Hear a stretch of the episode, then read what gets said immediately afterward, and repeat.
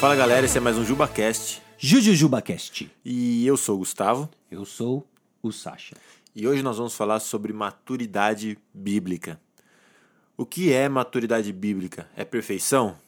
Não, não é. O que é alguém maduro? Né? É interessante que o conceito de maturidade, a, a forma como a Bíblia descreve alguém maduro, está associado ao conceito do temor do Senhor. Você pega, por exemplo, o livro de Provérbios, a descrição que o livro de Provérbios faz de alguém sábio, alguém maduro, alguém que está crescendo, né? É alguém temente ao Senhor, é alguém temente ao Senhor. O que já nos dá sinais de três eixos importantes para que você compreenda a maturidade bíblica, né? Então, como que eu sei que eu estou crescendo em maturidade? A resposta a essa pergunta ela é importante por várias razões. A primeira delas é para o seu relacionamento com o Senhor. Ah, medir um certo progresso, olhando o que o Senhor está fazendo, não só lhe encoraja, como afirma para você o caminho certo. Traz correções e afirma o caminho certo. E também é importante para você, jovem e adolescente, saber identificar e pensar verdadeiros amigos, amigos que estão crescendo em maturidade. Também futuramente para o seu candidato a possível casamento. Você quer, acredite em mim, você quer e precisa querer alguém que esteja crescendo em maturidade para ser o seu futuro cônjuge. Né? Então, no primeiro eixo, quando nós pensamos em termos de relacionamento com Deus, o temor do Senhor, ele é visto não só numa devoção pessoal, num desejo crescente com as coisas do Senhor, num desejo crescente de passar tempo com o Senhor, como justamente essa característica do temor do Senhor vai ser visto num segundo eixo que tem a ver com seus relacionamentos. Como você trata pessoas, né? Ah, então você serve pessoas, você usa pessoas ou você ama pessoas. Pessoas são os meios pelos quais você consegue o que você quer, talvez só o prazer e o deleite de uma companhia, ou pessoas são um, o seu objeto de amor. Você ama pessoas porque você é ciente do amor que você recebeu de Deus. Você é ciente do amor que você recebeu de Cristo Jesus. Então, no eixo vertical com Deus, você está crescendo em devoção pessoal, maturidade. Você está conhecendo mais de Deus através da palavra dele. E isso vai ser visto num eixo horizontal, que é o seu relacionamento com pessoas. Alguém maduro, ele começa a crescer na habilidade de lidar com pessoas. Ele começa a crescer agora na habilidade de usar bem as palavras. Né? Quando a gente conversa com alguém imaturo, é interessante, né, de que ela não sabe medir palavras. Se você...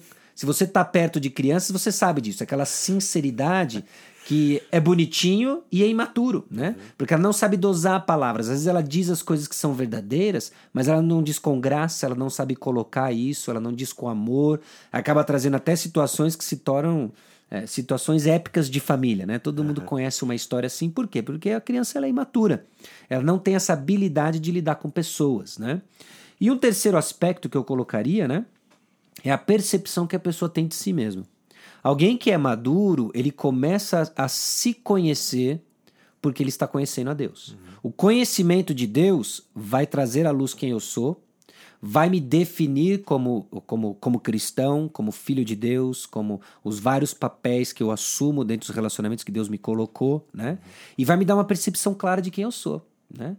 E um aspecto interessante, né, que a maturidade ela vai estar ligada sim com uma percepção cada vez mais precisa da minha pecaminosidade. Uhum. Né? Então, o apóstolo Paulo lá em primeira Coríntios capítulo quinze, né, ele coloca: eu sou o menor dos apóstolos.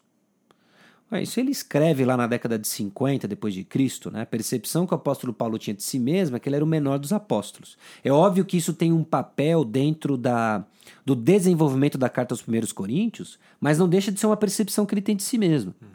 Dez anos depois, ele escreve Efésios capítulo três, se eu não me engano, versículo oito, né? E ele diz: a mim o menor de todos os santos. Então ele sai do menor dos apóstolos para o menor de todos os santos. De novo, faz parte da argumentação do apóstolo Paulo na carta aos Efésios, mas não deixa de ser uma percepção que ele tem de si mesmo. Uhum.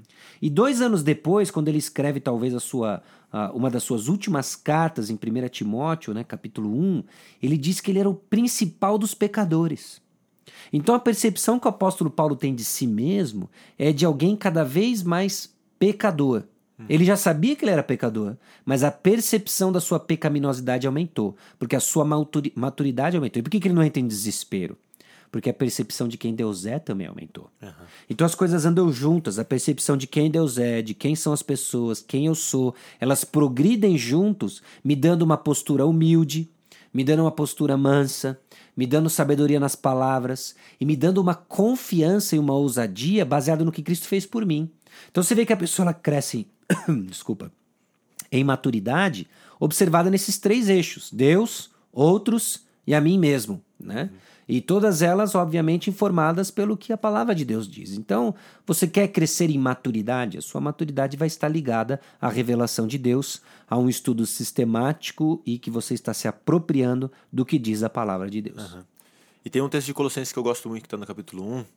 E Paulo, quando ele fala, né, ele fala, ele ora para que o povo de Colosso cresça no conhecimento de Deus. E ele vai dar quatro características de pessoas que são, que conhecem a Deus, né? Ele vai falar, essas pessoas elas frutificam na obra de Deus, elas estão constantemente crescendo no conhecimento de Deus, elas estão sendo fortalecidas pelo poder, é, com perseverança e paciência, e elas são pessoas gratas a Deus por quem Ele é e por aquilo que Ele fez por nós em Cristo, né? Então são características que nós vemos em pessoas que são maduras e que estão crescendo à semelhança de Cristo, e isso vem através do conhecimento da palavra de Deus, porque Deus se revela através da sua palavra. Então a gente vê que a maturidade não é algo místico, uhum. não é, a vida cristã não é, um, não é mágica, ela não é algo é, assim, sobrenatural nesse sentido, mas é sobrenatural através de meios reais, meios é, palpáveis, né? O estudo da palavra, a oração. Deus usa esses meios é, humanos, digamos assim, para mudar em nós o caráter de Cristo através do Espírito dele agindo em nós.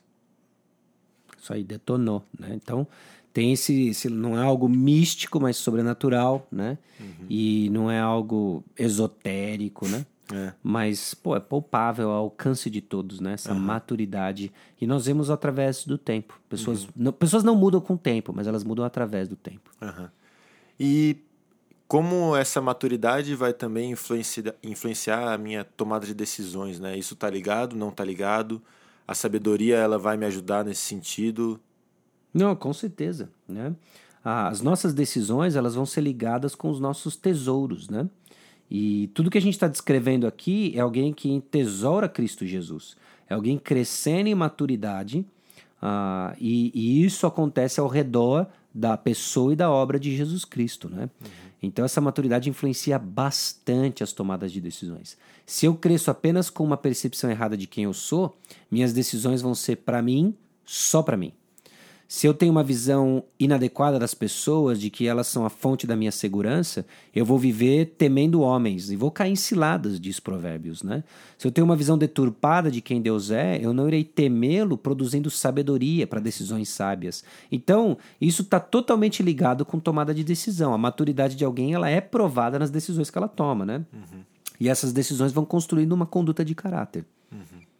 E aí a gente fala também, é claro que não só de decisões grandes, mas principalmente de decisões pequenas tomadas no nosso dia a dia, né? Isso realmente revela o caráter de cada um de nós.